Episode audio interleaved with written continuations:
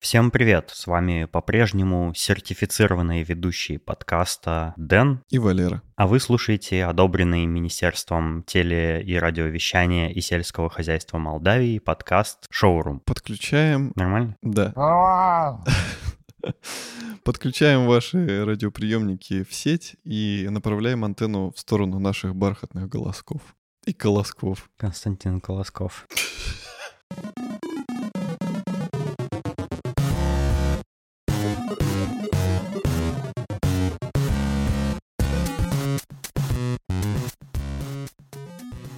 Жили мы, жили, не тужили, и внезапно э, у нас обновились часы. И это очень приятно, потому что у нас с тобой далеко не самые последние модели часов, а именно четвертые, правильно? У тебя же тоже четвертые? Да-да-да. Вот. И в этой четвертой модели, в нормальных, развитых, э, цивилизованных, продвинутых странах давно была активна функция ЭКГ, электрокардиограмма для тех, кто не в курсе, которая не работала в России. Вот почему она не работала в России, я не понимаю. Потому что мы страна третьего мира. Наверное, Apple решила, что э, русские пользователи их техники недостойные и не будут получать все функции, которые есть у американских, европейских пользователей. Мы какой-то третьесортный народ, об нас можно вытирать ноги. Это главная причина, а не то, что там нужно какой-то сертификат Министерства здравоохранения России получать, что-то там. Ну что за, что за выдумки? Ну, есть устройство, активируйте в нем функцию. Она активируется софтверно. Какая может быть в этом проблема? Я вообще не понимаю.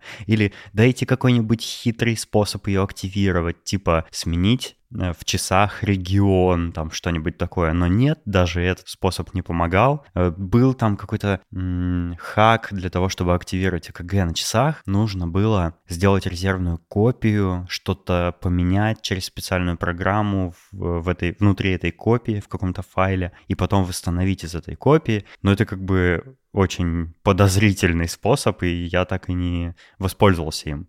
Но, короче говоря, с выходом WatchOS 7.2, кажется, да, я уже не помню. Ну, короче, с выходом какой-то новой версии WatchOS в России заработала функция ЭКГ. И, конечно, я стал ее 10 раз в день делать, потому что это прикольно. Мне очень нравится, какой красивый, э, какой красивый PDF-документик э, Apple в приложении здоровья генерирует. Он прям симпатичный такой, минималистичный, похож на какой-то документ э, медицинский настоящий. Прям приятно. Да, я тоже стал м- замерять по нескольку раз в день, потому что, ну, по пока еще не наигрался, пока что нравится. Подхожу всем там в семье, тоже замеряю удивляемся, сравниваем, у кого как э, вот эта ди- диаграмма идет. Потому что mm-hmm. у всех по-разному. Там у кого-то резкие какие-то скачки, у кого-то более такие маленькие. Вот я, например, Наташа... У кого-то просто прямая линия. Да. Э, у Наташи, например, я когда делал ЭКГ, у нее очень такое маленькие-маленькие колебания. То есть у нее сердечко маленькое по сравнению с моим, и типа и колебания как у мышки. тоже поменьше. Да, как у кошки. Прикольно, что какой-то софтверный апдейт может устройство немножечко обновить, и мне уже кажется, что у меня уж не, таки, не такая устаревшая модель часов. Ну, это приятно. Самое, самое обидное, что это у нас оно обновилось, а типа у тех людей все уже давно так и было. Но... А у тех людей оно как было старым, так и осталось. Так что мы круче. Ну да, кстати, вот э, сколько я купил эти четвертые часы, в смысле четвертую серию, и не планирую там пятую, шестую покупать, потому что они, ну, не особо отличаются, кроме подсветки постоянной экрана. У моей племянницы, кстати, по-моему, какие-то самые новые, которые постоянно светятся. Это так необычно, я заметил это на днях, что у нее постоянно что-то экран показывает. Я такой, что, почему они загорелись? А нет, они просто горят всегда. Мне все-таки кажется, что это дико сажает батарейку. Короче, приятно, что, ну, имея уже два поколения спустя часов новых, ты в своих старых получаешь какую-то плюшку. Вообще не вижу смысла обновлять их. Apple кинула нам кость, и мы радуемся. Такие, о, господи.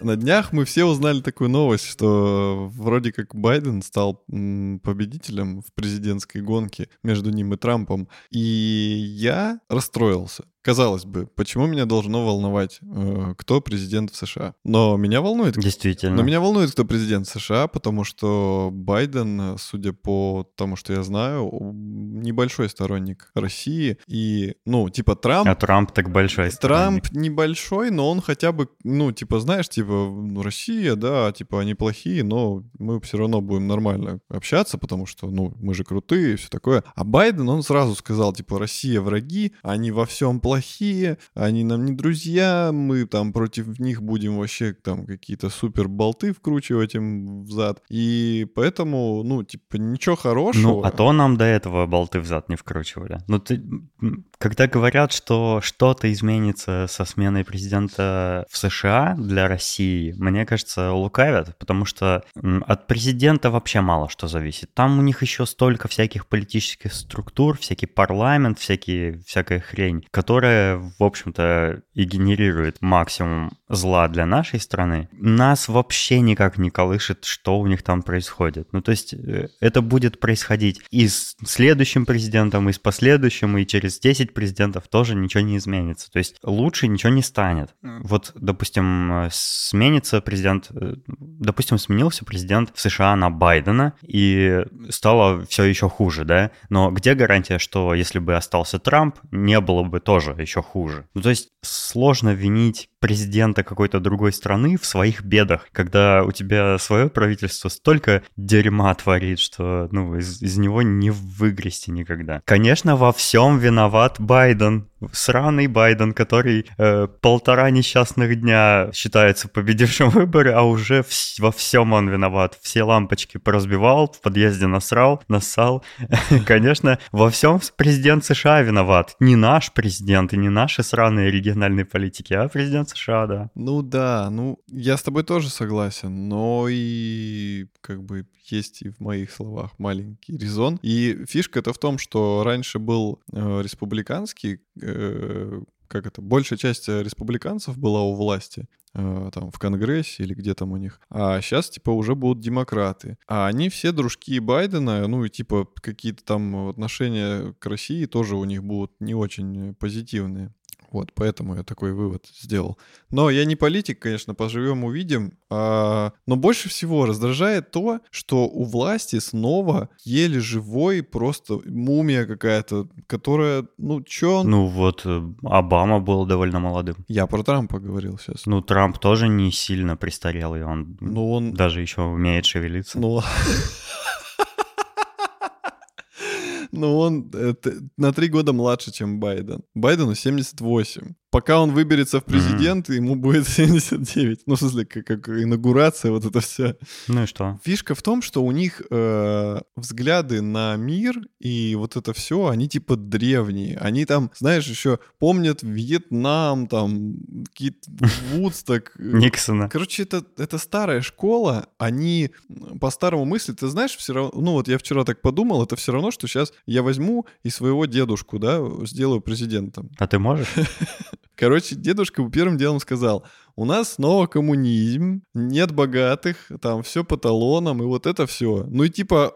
Рили? Э, да, он любит коммунизм, типа его все устраивало. Вот была бы веселуха. Не, не делай так, пожалуйста. Ну ты, ты понял, да, о чем я сейчас говорю? Да. То есть Байден — это та же самая старая школа, и он считает, допустим, было хорошо там при Кеннеди или там еще при ком-нибудь. И он скажет, надо делать Не, ну погоди, так. ну разве не кто угодно лучше, чем Трамп? Ну просто Трамп — это же, ну, ну, он же сумасшедший. Он же просто дебил. Мне кажется, что Трамп, он хотя бы кекнул. Типа за ним ну, смешно наблюдать. Это не отнять. Это весело, и он делает всякую дичь. И в принципе ничего... У него твиты смешные иногда В принципе, ничего страшного он не сделал. Да, он вообще какой-то жалкий. Он даже стену не построил, которую обещал. По сравнению с человеком, который начинается на П, он ничего такого ужасного не сделал. Порошенко? Именно он.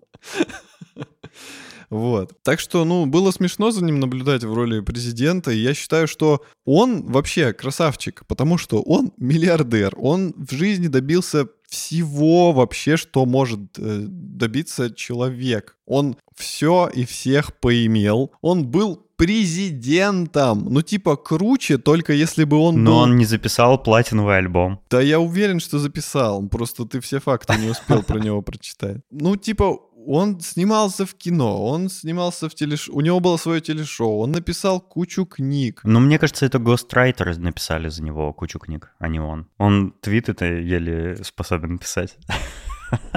Ну, типа, он всего достиг. Я не представляю, сколько женщин у него было. Я считаю, что где-то несколько э, крупных городов. Вагонов. Да, городов. Ты просто, ну, типа, можно, наверное, целый штат взять и заполнить его этими женщинами, и они все были с ним. Слышал что- новость, что к Новому году 1 доллар будет стоить примерно 100 килограммов рублей. Я не удивлюсь, и я очень боюсь. Да, да, Трамп, конечно, кекный и все такое, и он очень поляризировал все политическое сообщество, наверное, так правильно сказать. То есть он такой очень провокационный какой-то президент, его либо безумно любят роднеки, либо безумно ненавидят, ну, все остальные, и это интересно наблюдать за этим. То есть у меня там, я на многих эм, американцев подписан, у меня весь твиттер завален просто такими твитами, типа вот когда был, были дни голосования, там один чел написал, я сегодня так сильно проголосовал, что аж спотел. Типа он, он прям так не любит Трампа, что прямо он прямо ждал этот день и хотел проголосовать, и вот прям... А вот знаешь, что еще? А, В чем фишка? Трамп очень невыгодно попал на вот этот год 2020. То есть э, всю вот эту коронавирусную историю, я считаю, что что бы он ни делал с ней, его бы все равно обвинили в том, что он недостаточно хорошо это делал. И вот это типа было решающей каплей, чтобы Байден победил, потому что народ просто захотел перемен. Они очень надеются, что Байден что-то сделает такое, что ситуация улучшится. Но я не уверен, что это поможет. вот глядя на обоих кандидатов... Кстати, где Берни Сандерс? Какого хрена? Он же вроде как выдвигался. Чё он пропал с радаров? Полковник? Сандерс, это который KFC? Да. По-моему, он Ну, помнишь тот старикашка, который I am once again asking for your support? Вот этот мем-. Погоди. Берни Сандерс. Я сейчас гуглю. Ты по-французски сказал? Гугли. Гуглю. Ему 79, это еще хуже, чем Байден. Так вот его, и за него очень яростно все топили, говорили, что он просто ангелочек в мире политики и все такое, его все так любят. И где он? В доме престарелых, там, где ему и место. Глядя на обоих кандидатов, и что Трамп, что Байден, что какой-либо вообще другой, любой вообще кандидат, я вижу только грязных, вонючих, мерзких политиканов. Так в любой стране. Любые поли... Вот, короче, глядя на эти выборы в США, я только убеждаюсь в мысли, что не бывает хороших политиков. Они все грязные, мерзкие схематозники, которые что-то мутят, крутят свои схемки, которые замышляют все время что-то недоброе, строят козни против всех других стран друг другу. И вообще все политики ужасные, плохие люди. Ни за кого не хочу голосовать, хочу, чтобы они все сдохли. Это самая правильная тактика. Но, кстати, вот если так смотреть, Байден и Трамп. Трамп выглядит приятнее.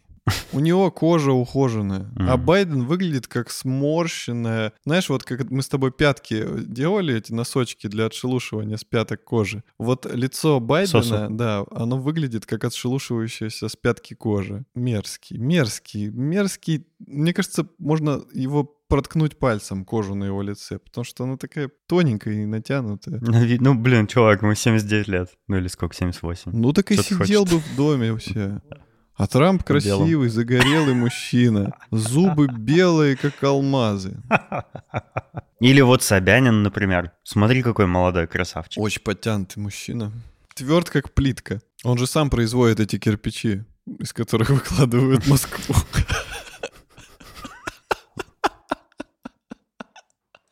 Он, наверное, это сторонник PlayStation, послушал наш выпуск про PlayStation и столько плитки произвел. Просто фуры не успевали подъезжать.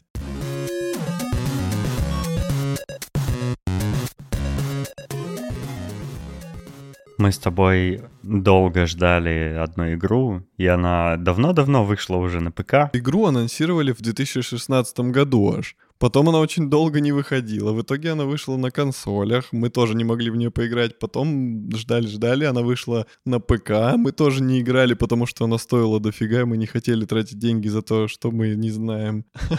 Ну, короче, в итоге мы попробовали Death Stranding от гения Кадзимы. И я предлагаю поделиться впечатлением, потому что я поиграл, и ты поиграл. Мне кажется, я чуть побольше тебя поиграл уже. Вот, и мне есть что сказать про эту игру, а тебе? Мне тоже есть что сказать, потому что когда я увидел трейлер в 2016 году, у меня, если честно, был такой восторг. Типа, ну, я просто не знал, как, как мне описать восторг, который я испытал. Я думаю, господи, сочетание... Оргазм? близко к этому, ну, такой, типа, сердечный оргазм, душевный. А, душевный. душевный оргазм. Это оргазм, который испытывают барды у костра. Типа, милая моя, солнышко лесное.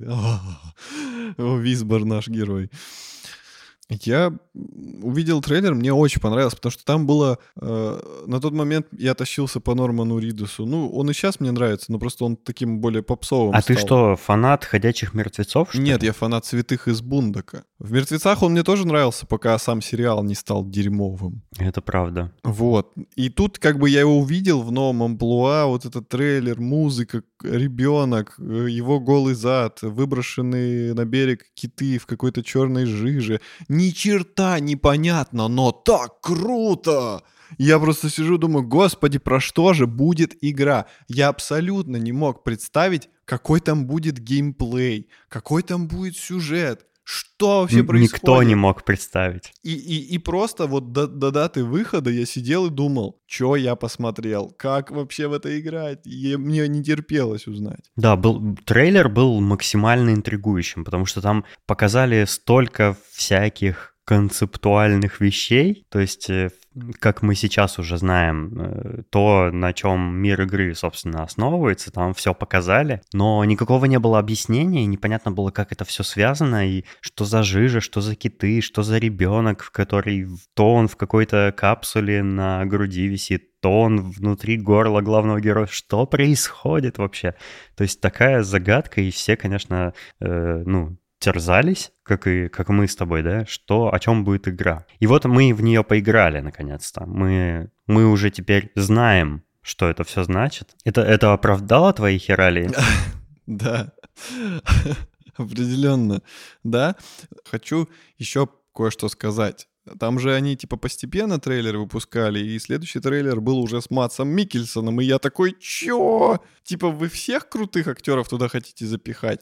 Потом был трейлер с Гильермо Дель Торо, я такой, а что происходит? Типа давайте напихаем туда побольше крутых актеров, режиссеров, Потом... Там еще есть э, один актер чернокожий, и я вот играю, мне до сих пор кажется, что под этой маской Обама. из карбона... Нет, э, Лоуренс Фишборн из «Матрицы», который... Хотя это не он, Не там он, было да. подписано, что это другой актер, но он так похож, под маской не видно, но я почему-то думаю, что это он. Ну, можно греть сердечко такой мысли. Э, Тайный Фишборн. А потом я узнал, что там еще и Лея Сейду. И я такой, типа, о, она мне очень нравится. Это вот эта милая девочка? Да, светленькая, красивая. Она играла в Джеймсе Бонде в невыполнимой миссии. Ну, ты, так, это у которой старушечья рука, да? Ты про нее в черной куртке?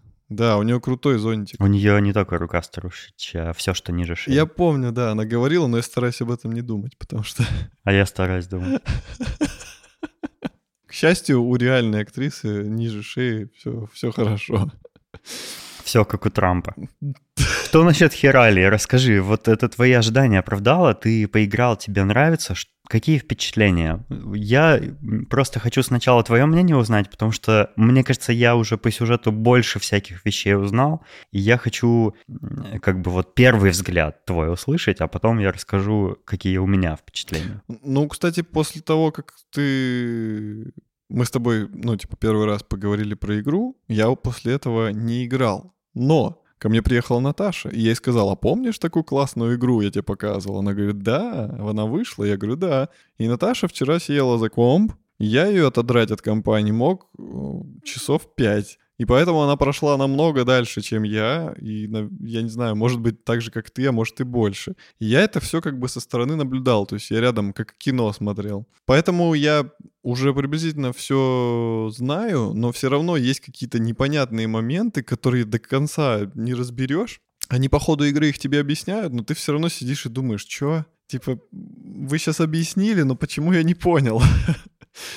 Ну и как бы это, это прикольно. А в первую очередь ты удивляешься, что смысл игры — это доставка. Ну, когда показали трейлер, я никак не думал, что ты будешь играть, типа, курьером Delivery Club. А оказалось, что так оно и есть. И типа весь смысл — это что-то куда-то доставить. И это необычно. То есть это, это не то, что... Это не разочаровало. Это тебя... Это очень любопытно слышать, потому что вообще-то это типа core функциональность любого, любой RPG когда тебе нужно из одной точки добраться в другую, с кем-то поговорить. Ну, это типа в Death Stranding это преподнесено так, как будто это какой-то диковинный геймплей, а на самом деле это самый обычный геймплей любой RPG. Ну да, но только в любой RPG тебе не надо идти и думать, как тебе не уронить эту кипу, которая у тебя на спине висит, а он спотыкается, зараза, обо все на свете. Потом ты в воде упал, он барахтается, как щеночек беспомощный, тебе надо к берегу догрести, иначе он бедный там утонет. Хотя самый прикол, он такой типа, а, а, я плыву на спине, спасите, помогите, течение уносит. А потом ты видишь, что там глубина полметра. И типа тебе просто на, на бок лечь и рукой захватиться за дно. И это как-то ну, иногда нелепо выглядит. Ладно, я готов это терпеть. Там очень красивая графика, там мне очень нравится, что много сюжета. Я обожаю игры за сюжет, особенно если он классный, это супер здорово. Там потрясающая лицевая анимация, потрясающие текстуры, э, отличные ну, диалоги. Тут я согласен. Ну, я согласен насчет лицевой анимации, вообще детализации персонажей, потому что я подобных э, персонажей ни в одной игре не видел. Там любые поры кожи, любая мимика, она вся настолько естественная, настолько точная, что во время долгих кат-сцен ощущение, что смотришь кино. Особенно учитывая, что персонажи в этой игре из кино. Да. И ты такой, ну, просто отклоняешься в кресле и смотришь кино в течение там 10-15 минут, потому что у Кадзимы традиционно кат-сцены очень долгие. Это прикольно. Но, кстати, вот насчет того, что там графика красивая, я бы поспорил, потому что она художественно красивая, да, ты прав. Там вот эти пейзажи с мхом, с камушками, все такое естественная, такая суровая какая-то, не знаю... Как Исландия типа, Да, не, не заснеженная часть Исландии как будто бы. Вот, очень симпатично выглядит, там море, дороги разбитые, все такое, типа, как постапокалипсис, все поросшее какой-то зеленью. Очень красиво. Но технологически я ожидал, ну, ну просто есть прецеденты. Вот у меня на компьютере установлены игры, в которых графика намного лучше. Причем они тоже портированы с консолей. Меня удивило, что в Death Stranding, когда ты идешь, э, просто по ландшафту, ты видишь, как у тебя вот буквально в пяти метрах перед тобой прорисовывается трава. Она, она, там дальность прорисовки такая низкая, что это удивительно. И при этом не понимаю, почему в порте для ПК нельзя было сделать посерьезнее графику, там, ну, вот эту дальность, допустим, увеличить, потому что у меня на моей старой видеокарте FPS я, я не замерял, но такое ощущение, что под сотню. То есть она вообще не тормозит, она просто как маслица летает. Ну, потому и, и летает, можно было что бы... травы нет. Ну да, ну можно было немножечко, чуть-чуть мне добавить графончика, подсыпать чуть-чуть, я, я бы пожертвовал парой десятков FPS ради того, чтобы там по покрасивее все выглядело. То есть, например, когда смотришь вдаль куда-то на гору, какую-нибудь крупную, ты прям видишь там повторяющиеся текстуры. Такой паттерн из повторяющихся текстур. На этой горе нет ни одного растения, ни одного камушка. Это просто такая плоская э, куча. Это не очень красиво выглядит. Лучше на такое не смотреть. Но что касается анимации, персонажей, тут, да, это просто вышка. То есть я такого уровня еще не видел. И особенно мне нравится, когда показывают сцены, где Норман Ридус принимает душ, потому что капли воды стекают по коже, стекают с его грязных ног, и вот эта грязная вода утекает в слив душа. Это все видно, и это выглядит реально как в жизни. Прям охренеть. Нереально. Ну, вообще непонятно, э, как такое можно было нарисовать. Просто красотища. А мне знаешь, что еще понравилось? Когда он э, на берегу голый стоит типа в непонятках, и мимо него проходит его сестра в, в этом в красном костюме. Э, и она идет, и он идет за ней, и показывают его ноги, как он наступает на песок, и в этот момент песок выглядит лучше, чем в жизни. Он реально выглядит настолько настоящим, что такое чувство, что это просто видео из жизни. И я в этот момент просто такой, чё? Я каждую песчинку видел. Я видел, как как он натурально изгибался от его ступни. И дальше, дальше происходит небольшое огорчение. Дальше вода нахлынывает, и ты там видишь корявую текстуру пены. И ты такой, типа, блин, ну, типа, лучше бы этой пены не было, потому что песок был идеальный. И когда вот эти руки ходят э, по земле, и от них Ты заметил, я вот как раз хотел про руки сказать, ты заметил, что когда они поднимаются, они, они оставляют небольшой шлейф, да, типа, да, след да, типа такой. он слегка Вообще, ногтями красота, пробороздил. Да. Вот это прям реализовано шикарно. И, и благодаря реализации вот этой хождения этих рук, ты еще больше... Э, испытываешь какой-то... Душевный оргазм. Да, душевный оргазм, ты испытываешь больше эмоций, ты больше волнуешься, больше пугаешься, когда эти руки начинают ходить вокруг тебя. То есть эффект достигнут благодаря красивой реализации. Если бы это выглядело хуже, я, может быть, так бы не обращал на это внимания. Ну да, руки я должен бояться, ой, как страшно. Но когда это выглядит так красиво и натурально, ты просто завороженно смотришь и, и, и немножко даже как-то оказываешься на месте главного героя. Я смотрел всякие интервью с Кадзимой, который рассказывал о процессе разработки игры, и мне нравилось тогда, как он философски описывал, ну, состояние гейм-индустрии, его какие-то принципы, на основе которых он создавал Death Stranding, а, потому что он использовал такую красивую метафору. Он говорил, что большинство современных игр ну, короче, вот есть два м, таких фундаментальных инструмента. Это палка и веревка. Палка нужна для того, чтобы отгонять от себя что-то плохое. Ну, короче, драться, э, толкаться и вот все такое. Ну, то есть а, это инструмент такой деструктивный. А веревка нужна для того, чтобы притягивать к себе что-то. То есть куда-то карабкаться, кого-то притягивать, да, ну как бы там угу. э, лосо, ну вот эти все метафоры, да. И он говорит, что большинство современных игр, они используют палку. Они используют оружие, убийство, э, противостояние игроков друг с другом и все такое. А он хотел сделать игру, где главным инструментом будет все-таки веревка для того, чтобы создавать связи, для того, чтобы объединять людей, а, объединять персонажей в игре и, в принципе, игроков между собой. И мне показалось, ого, вот это красивая философия. Вот действительно похоже, ну, то, что он говорит, похоже на правду, потому что в большинстве игр ты скорее противостоишь другим игрокам, чем кооперируешься с ними. Я подумал, вау, вот нифига себе, он недаром его называют гений, да?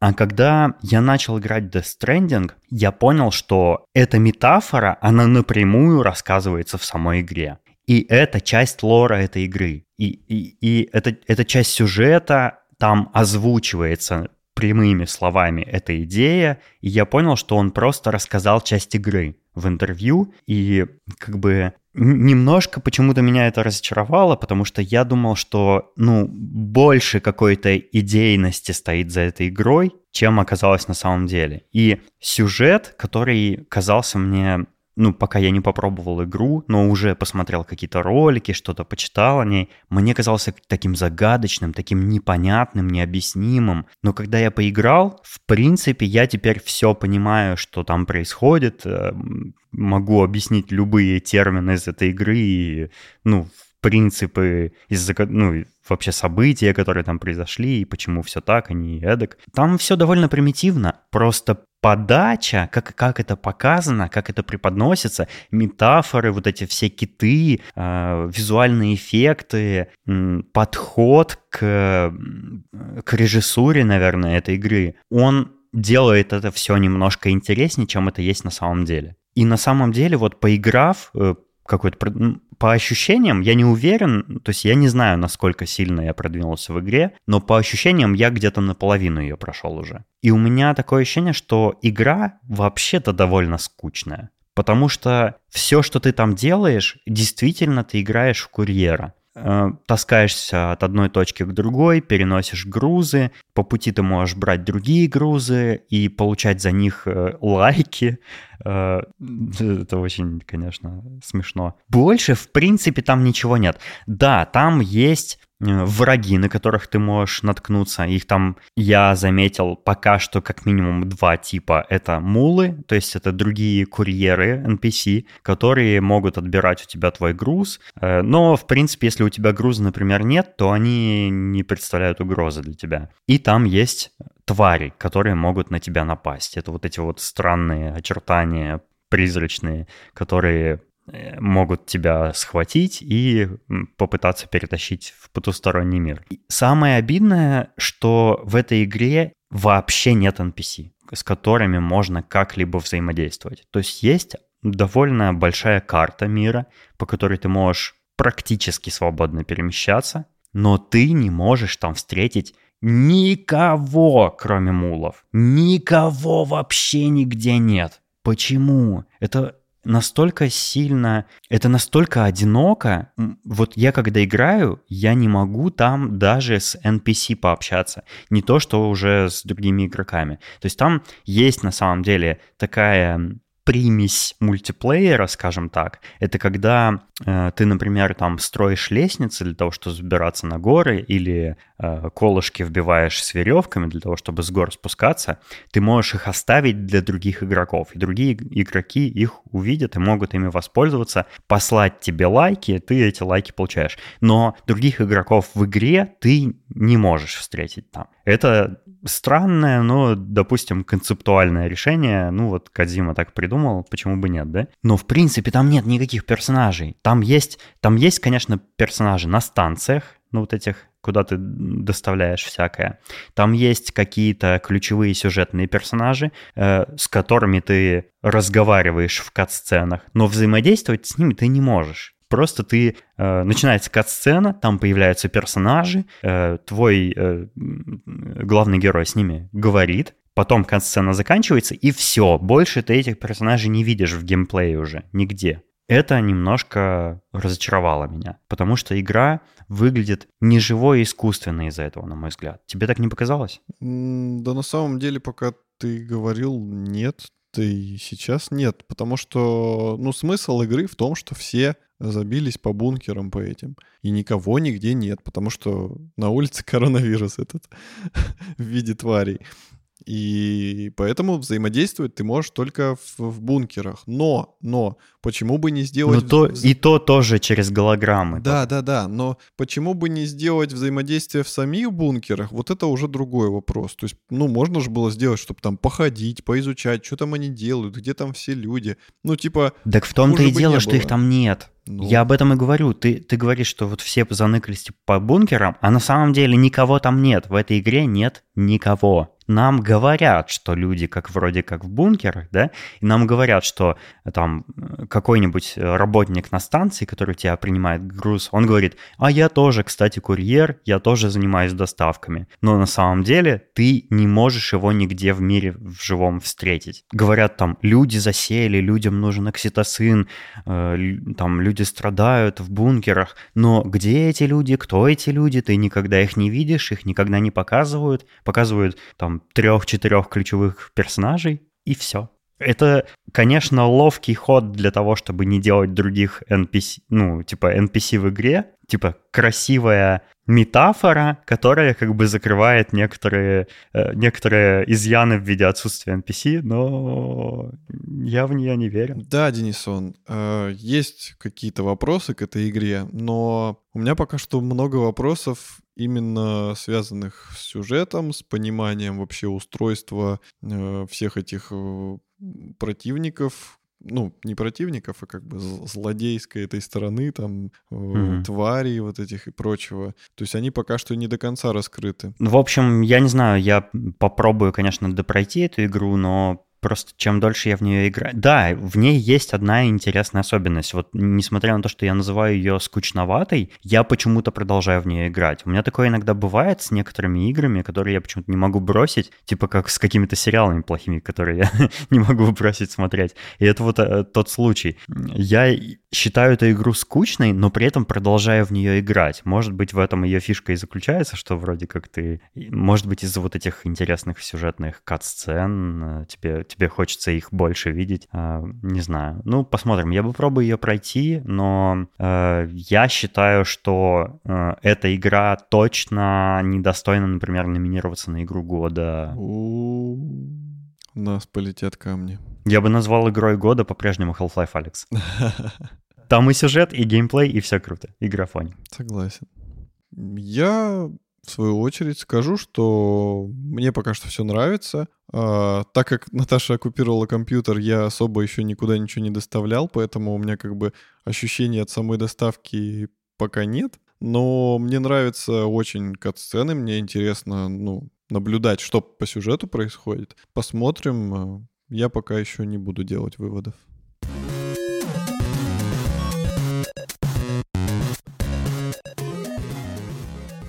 Нам наши слушатели задали аж целых два вопроса, и один из них довольно большой. Но мы постараемся, как сможем, постараемся ответить на них. Окей? Yes. Том спрашивает. А ты рассказывал где-нибудь про свой сетап? Это, видимо, он ко мне обращается. А ты рассказывал где-нибудь про свой сетап для подкастинга? Какой микрофон, что используешь для монтажа, какие фильтры, пресеты, может, лайфхаки какие-то? Хочет узнать секрет успешного подкаста. Это хитруля. Это набор тайных ингредиентов. Только за деньги. 11 трав и специй а, от Берни Сандерса. Трав и специи. Идеально. На самом деле, да, рассказывал, я показывал кучу всякого оборудования вообще, как у меня выглядит э, домашняя моя студия в видео на Патреоне. И Том, если тебе интересно, ты можешь поддержать нас и еще и узнать, как студия устроена, если присоединишься к нам на Patreon. Но вообще все довольно просто. У меня есть микрофон, два, точнее, микрофона, когда еще Валера приезжал в студию для записи, они использовались. Они подключены в аудиоинтерфейс, который подключен к компьютеру, а еще к этому аудиоинтерфейсу подключены наушники, две пары наушников и мониторные колонки, когда я хочу монтировать, например, подкаст без наушников, потому что уши во время записи успевают устать. Это довольно простой сетап, никаких хитростей в нем нет, э, кроме, наверное, разве что подбора всего, ну, отдельных конкретных частей оборудования. Потому что, например, э, я использую микрофон Shure SM7B, это очень-очень старая модель, ему много десятков лет, он, этот микрофон он не менялся все это время, он вот как, как его придумали. Он рожден идеальным изначально. Да. У этого микрофона есть особенность, он очень прожорлив до усиления. Ему нужно очень много усиления для того, чтобы он достаточно громко звучал. И не всякий аудиоинтерфейс способен с ним работать. Например, э, тот аудиоинтерфейс, который в студии Валеры используется, им трудновато усилить мой микрофон. И у меня раньше был такой же аудиоинтерфейс, как у Валеры, но из-за этого микрофона, из-за того, что мне приходилось на всякие ухищрения идти, мне в итоге пришлось поменять аудиоинтерфейс на другой. И вот, э, то есть есть, есть какие-то нюансы подключения всего этого оборудования. Э, это интересно становится, когда ты уже конкретные какие-то девайсы подбираешь, и тогда нужно сопоставлять там, э, допустим, степень усиления, необходимое нужное усиление для микрофона, интерфейс, которым аудиоинтерфейс подключается к компьютеру, там, например, USB USB-B или USB-C или еще какой-нибудь USB или что-нибудь еще. Э, интерфейс, которым подключается микрофон к э, аудиоинтерфейсу. Там, например, бывают USB-микрофоны, бывают XLR-микрофоны, бывают э, мини-джек микрофоны и всякие прочие другие. Все разнообразие коннекторов, переходников, проводов и всего вот этого. Эм, я сейчас коротко попробую рассказать конкретные какие-то мои решения в выборе оборудования. У меня микрофон Shure SM7B, потому что я узнал, что он очень хороший. Я слышал его в других подкастах, как как через него звучат голоса других людей. Мне это понравилось, и, наверное, сработал какой-то маркетинг компании Shure. Э, то есть это старый, легендарный, дорогой, качественный, очень большой микрофон, который очень круто, красиво выглядит. Черного цвета. Вот. Это все на меня подействовало, я захотел его и купил. Тогда, когда я его купил, он еще стоил разумных денег. Сейчас он стоит дороже намного. Этот микрофон э, с классическим коннектором XLR. Э, что это такое? Это, короче, аналоговый способ подключения, который имеет три пина, он довольно большой, и он используется ну, в профессиональной аудиоаппаратуре. Э, почему я выбрал XLR? Ну, потому что, во-первых, у этого микрофон такой. Во-вторых, у меня уже были USB-микрофоны до этого, и чем они мне не подходят? Например, бывают очень хорошего качества USB-микрофон. Там какой-нибудь, например, компания Rode производит много USB-микрофонов, и у них есть они хорошего качества. Но мне не подходят USB-микрофоны, потому что нас двое двое. Я и Валерон. А вход USB один. Да, вход USB один. Да, ну, э, USB-микрофон означает, что в этом микрофоне сразу как бы аудиоинтерфейс есть. И этот микрофон является аудиоинтерфейсом. Когда ты его выбираешь в какой-нибудь программе звукозаписи, он один, а надо два. Есть разные приколюхи, типа агрегатное аудиоустройство, где ты можешь два USB-микрофона объединить в одно устройство, но это добавляет latency, Э, это неудобно, короче, и, и это геморрой. И я не хочу возиться с этим геморроем, поэтому я решил, что XLR — это мой выбор. XLR — это стандарт для профессиональной аудиоаппаратуры, я буду пользоваться его преимуществами. Вот так я решил. Собственно, Валерон точно так же решил. Да. XLR — это, короче, круто. Это, это, это просто хороший стандарт подключения микрофонов. И даже вот э, мониторные колонки у меня тоже подключены проводами XLR. И э, преимущество XLR еще в том, что это балансный коннектор. Это значит, что все провода, у которых с двух сторон XLR, они балансные. Бывают еще небалансные, например, джек подключение, которое, например, в электрогитарах используется или в мониторных колонках в некоторых, э, может э, использоваться небалансный джек по ошибке. А с XLR ты не ошибешься. Чем важно балансное подключение? Оно не допускает э, электро статических электромагнитных наводок. Это значит, что там оборудование, компьютер, все, что там стоит рядом, не будет электронаводки на звук создавать. Это хорошо. У аудиоинтерфейса, к которому мой, мой основной микрофон, в который сейчас говорю, подключен, у него есть два XLR входа, еще несколько джек входов, поэтому я могу подключить к нему больше, чем один микрофон. То есть, допустим, если мы записываемся с Валероном, или если мы еще и позвали локально в студию там гостя, как бывало когда-то, я могу в этот аудиоинтерфейс подключить больше одного микрофона, а это для меня важно. Есть классные аудиоинтерфейсы, которые еще в себе совмещают рекордер. Не напомнишь мне, как он называется, такой маленький черненький с такими микрофонами? Да, Zoom H 6, что ли, кажется, модели, я забыл, как он называется. У него, короче, бывает 4 XLR входа, он довольно компактный, прям, можно сказать, карманный. И он еще и в себя умеет записывать прям звук, то есть можно выехать куда-нибудь, э, ну, куда-нибудь, на природу, например. Шашлычки. Э, на дачу, на шашлычки, да, записаться в четвером, к примеру, э, и уже приехать домой и с карты памяти все это перекинуть на компьютер и смонтировать. Вот, очень удобно. Но Zoom, например, не сможет усилить мой микрофон, опять же. А, мой аудиоинтерфейс подключается к моему iMac интерфейсом USB-B. Это такой квадратненький коннектор, очень старый, как в принтерах во всяких, например, используется. Он меня ужасно бесит. Он некрасивый, отстойный, и это единственный провод USB-B, который у меня вообще есть в жизни. У меня нет принтера, кстати, поэтому единственный. Это отстой. Я бы хотел, конечно, чтобы у меня интерфейс был с USB-C, потому что у меня все устройства уже давным-давно USB-C. Это круто. Это уже новый стандарт, он повсеместный. Но в аудиооборудовании часто бывает такое, что современные всякие штуки до аудиоиндустрии доходят не очень вовремя. И мой аудиоинтерфейс крут тем, что у него, например, очень низкий уровень шума, прямо один из самых низких в индустрии он способен усилить мой большой микрофон. Короче, я обожаю свой аудиоинтерфейс, и он очень дорого стоит. Кстати, примерно 1000 долларов сейчас он стоит, сумасшедшие деньги. Он мне очень нравится, он классно сделан, железный, просто его невозможно сломать, и прямо идеальный аудиоинтерфейс для подкаста. Есть минус у него, у него USB-B сраный. Ну, что поделать, просто приходится с этим мириться.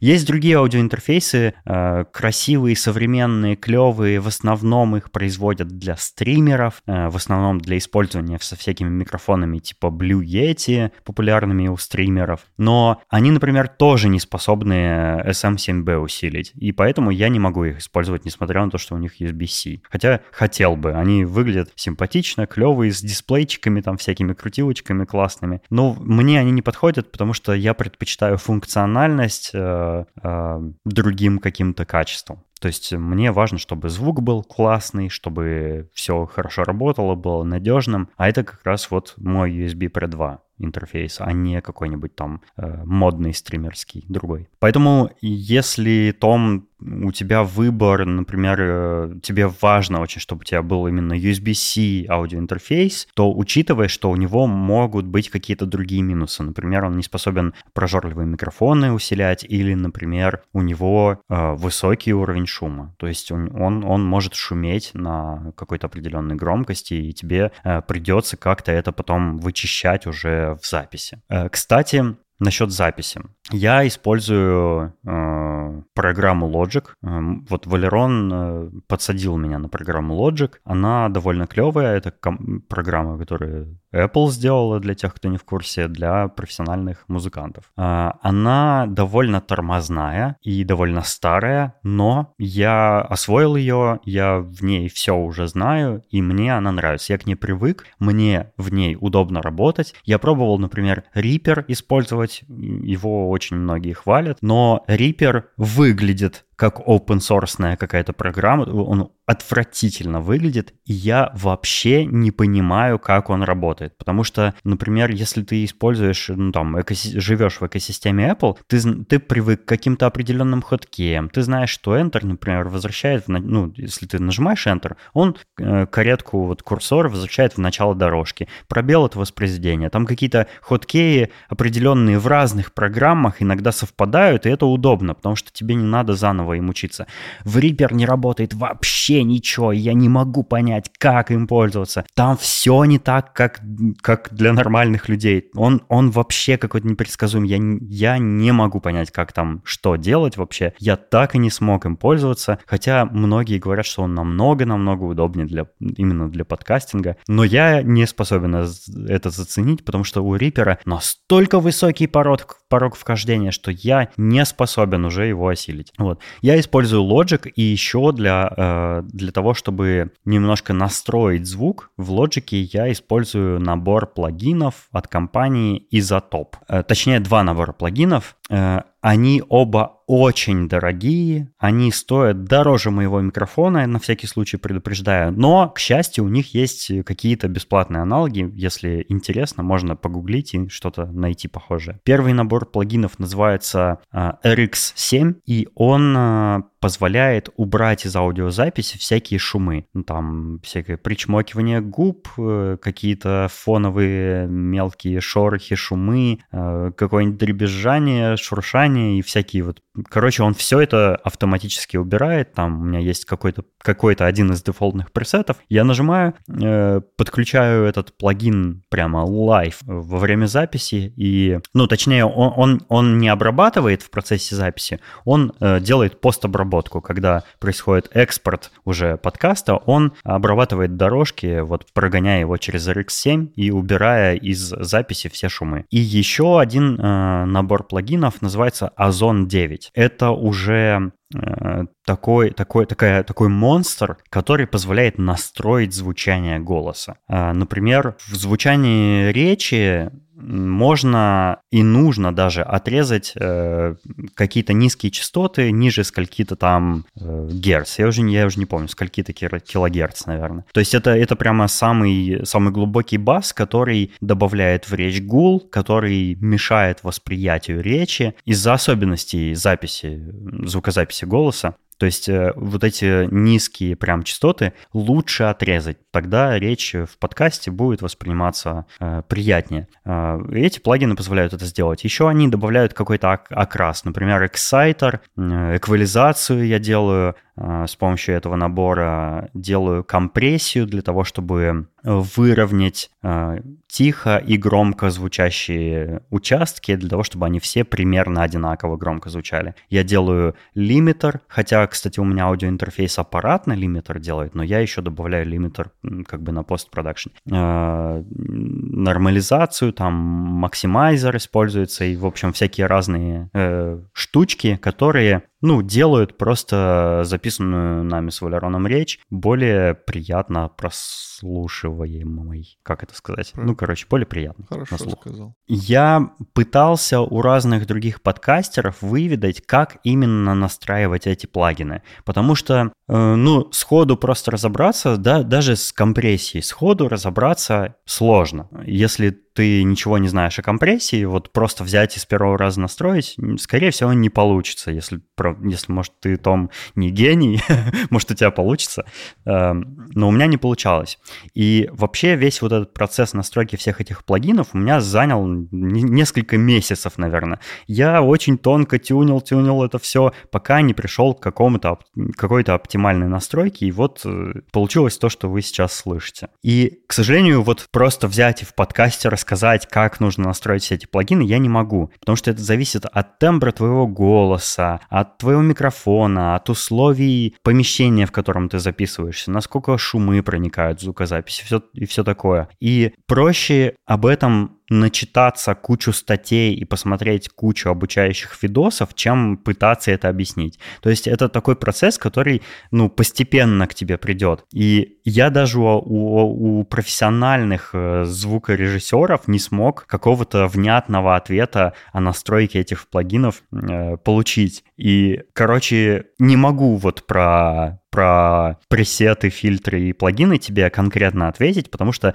нужно просто почитать теорию, попробовать, потом попробовать снова, изменить, потюнить настройки, и в итоге ты придешь к тому, что тебе хочется. А, просто, ну, кажется, что каждый через это просто должен пройти, чтобы, чтобы научиться это использовать. Больше я не знаю способа. Очень развернутый ответ. Мы тебя благодарим за него. Тебе тоже интересно было? Да. Я в очередной раз Клево. наслаждаюсь этой историей. Надеюсь, Том, я достаточно ответил на твой вопрос. Ну, если что, Но пиши посмотри в чат. видос на Patreon. Да, пиши в чатике, мы тебе постараемся что-нибудь уточнить. И, кстати, если вам, э, слушатели наши, тоже интересна эта тема, заходите в наш чат, и мы можем пообщаться там на тему звукозаписи.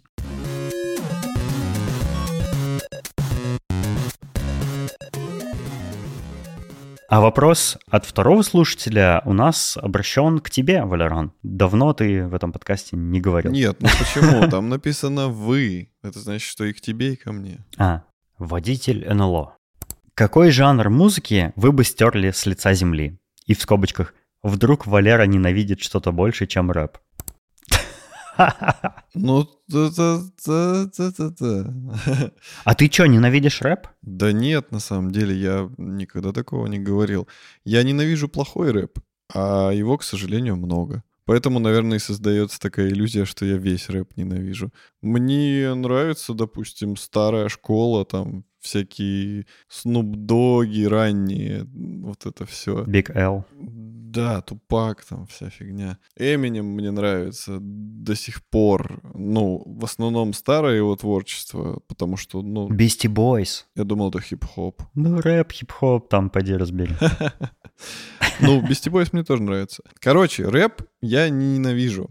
А какой жанр музыки я бы стер с лица земли? Наверное, Хотя подожди, нет. Вот я точно знаю. Я прямо точно могу ответить на этот вопрос. А, а ты не уверен? Я хотел сказать русский шансон, но потом я подумал, что нет. А русский шансон меня смешит, потому что буквально сегодня мы с братом ехали в машине, а мы прям любим включать радио шансон и слушать вот эти тексты. Знаешь, когда там как, как какой-нибудь бредятина или там такие... Фонтанчик с черным дельфином. Ну, это же не, не шансон.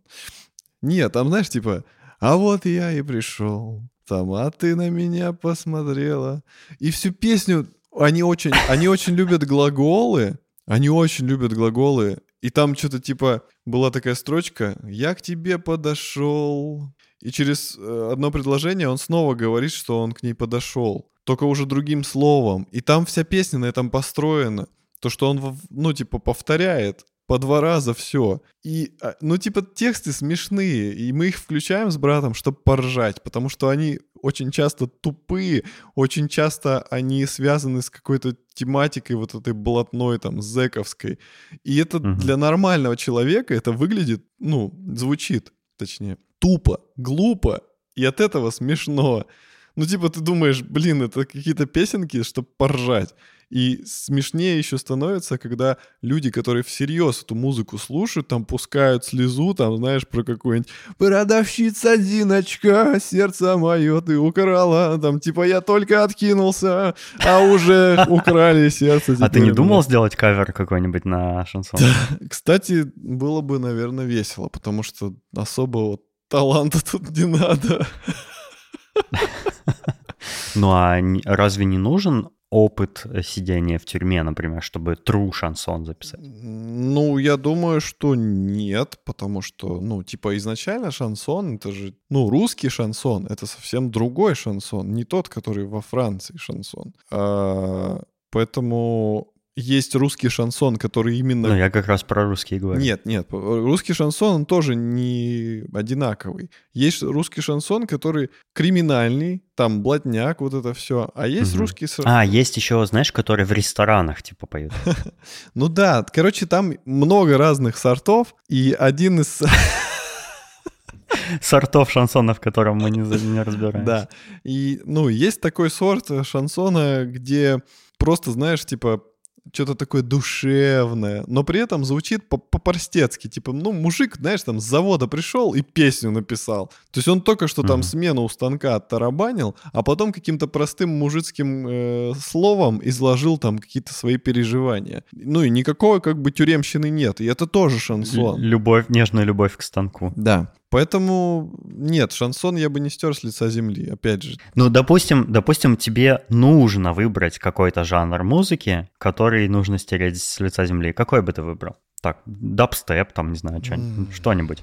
Слушай, ну, учитывая, сколько жанров музыки существует... Музыка не потеряет, если лишится одного. Это... Нет, это трудно просто вот так вот взять и сказать. Давай ты сейчас ответишь. Да, давай тогда я. А я подумаю и потом скажу. Я типа... Ну, я бы искоренил боссанову. Ненавижу боссанову, просто не переношу. Как только слышу боссанову, меня аж передергивает. Как быстро.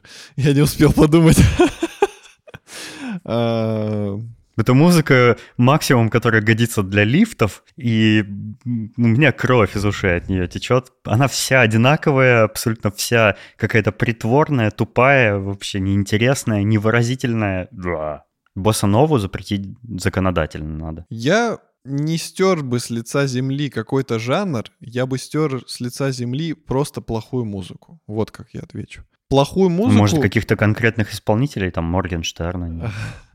Да, ну, это тогда будет очень длинный список, потому что у меня прям есть черный лист, э, которых я не перевариваю, и это надолго. Поэтому я, я просто считаю, что некачественная музыка, примитивная, с примитивными текстами, с, примитивной, с примитивной музыкой, то есть где все просто повторяется, скудный набор звуков, какие-то, ну вот Короче, примитивную музыку, не, некрасивую, от которой ты не испытываешь тех эмоций, которые музыка должна дарить, ее нужно убрать. Ну, как-то не конкретно.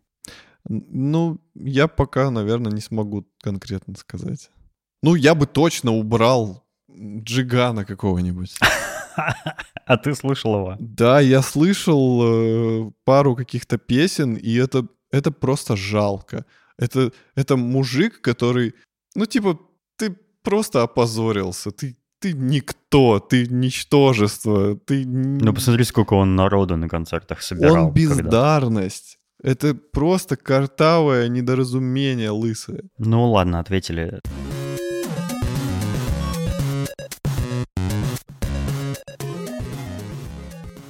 Я посмотрел новый уморительный э, сериал, британскую комедию, которая называется «Абсурдное природоведение» или по-английски «Look Around You». Он состоит э, всего из двух сезонов. Первый сезон, типа, серий 10, наверное, и второй сезон серий 8. Я уже точно не помню, но, короче, там мало серий, мало сезонов. И что примечательно, в первом сезоне серии длятся 10 минут, а во втором... 5. А во втором по полчасика. То есть короткие серии, мало сезонов, можно посмотреть, в принципе, за пару вечеров весь сериал. Он снят э, в 2002 и в 2005 году, то есть очень старый, но при этом он прикольный. И несмотря на то, что он снят, ну, относительно недавно, он в таком стиле, как будто снят он в 70-х годах. И он пародирует э, научно-популярные передачи тех времен, э, про, про химию, физику, математику, биологию, ну, собственно, природоведение. Его э, создатели какие-то комедианты британские, которые, в общем, потешаются и пародируют вот, ну, шоу тех времен. И он офигенный, несмотря на то, что он такой старый. Мне очень понравился. Я его залпом весь посмотрел и просто покекал неплохо так. Э, там, там, например, есть э, клевые серии. Ну, там каждая серия посвящена какому-то определенному явлению. Например, там первая серия первого сезона посвящена математике. Там какая-нибудь серия, серия посвящена там, металлу, например, или музыке, или чему-нибудь еще. И вот там, например, была серия, в которой исследовали сон и э, в качестве научного эксперимента одну из ведущих, э, как подопытную, усадили в автомобиль э, и сказали, вы, мы погрузим ваш, вас сейчас в состояние быстрого сна, а вы на полной скорости будете управлять автомобилем, мы посмотрим, что произойдет. Вот там, там всякие очень абсурдные, очень комичные эксперименты проводят. Например, в какой-то другой серии темой были микробы. И э, ведущий говорит, ну, за кадр в голос говорит, микробы, мы не видим их, и откуда они вообще взялись? И дальше рассказывают. Впервые микробы появились в Германии, а потом распространились по всему миру. Ну, типа, что? Прикольно. Или, например, в какой-то серии э, там пытались выяснить, как какую же музыку будут слушать в 2000 году. Хотя сериал вышел в 2005, но типа он снят как будто он в 70-х, поэтому э, они фантазировали о будущем и устроили конкурс, э, попросили разных людей из Великобритании прислать им их композиции и э, ну, э, с фантазией на тему «Музыка 2000». И э, эти композиции, они, они выбрали там, типа, лучшие э, варианты, на их взгляд, и устроили конкурс, э, судьей в котором выступил призрак Чайковского. В общем, очень, очень веселый. Он такой семейный, но там максимально абсурдные вещи происходят, и я такое прям обожаю. Это вот то, что мы называем британский юмор. Он там зашкаливающий британский. Короче, очень советую веселый, веселый сериальчик на пару вечеров. Круто, круто.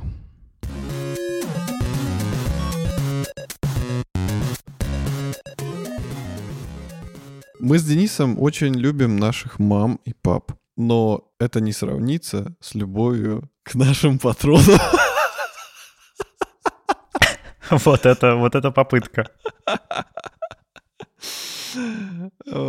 Спасибо нашим дорогим слушателям, которые среди наших слушателей как мамы и папы для нас. О. Это Александр Младинов, Марат Сайтаков, Петр Филимонов, Аида Садыкова, Александр Бизиков, Салават Абдулин, Александр Скурихин, Сергей МакГриб и Искандер Губайдулин. Присоединяйтесь к нам на Патреоне, мы там иногда выкладываем что-нибудь интересненькое, что больше нигде не публикуем. Также мы приглашаем вас в наш уютный чат в Телеграме. Пишите нам, и мы вам ответим. Собака Шоурум подкаст. Заходите, мы будем счастливы пообщаться с вами. Потому что мы любим наших слушателей. А еще подписывайтесь на нас в соцсетях, э, которые указаны в шоу-нотах, на наш Инстаграм, Твиттер и всякие прочие штучки. Вот там можно понаблюдать за тем, что мы пишем и публикуем. Так точно. До встречи в следующем выпуске. Спасибо, что были с нами. Всего вам доброго. Пока.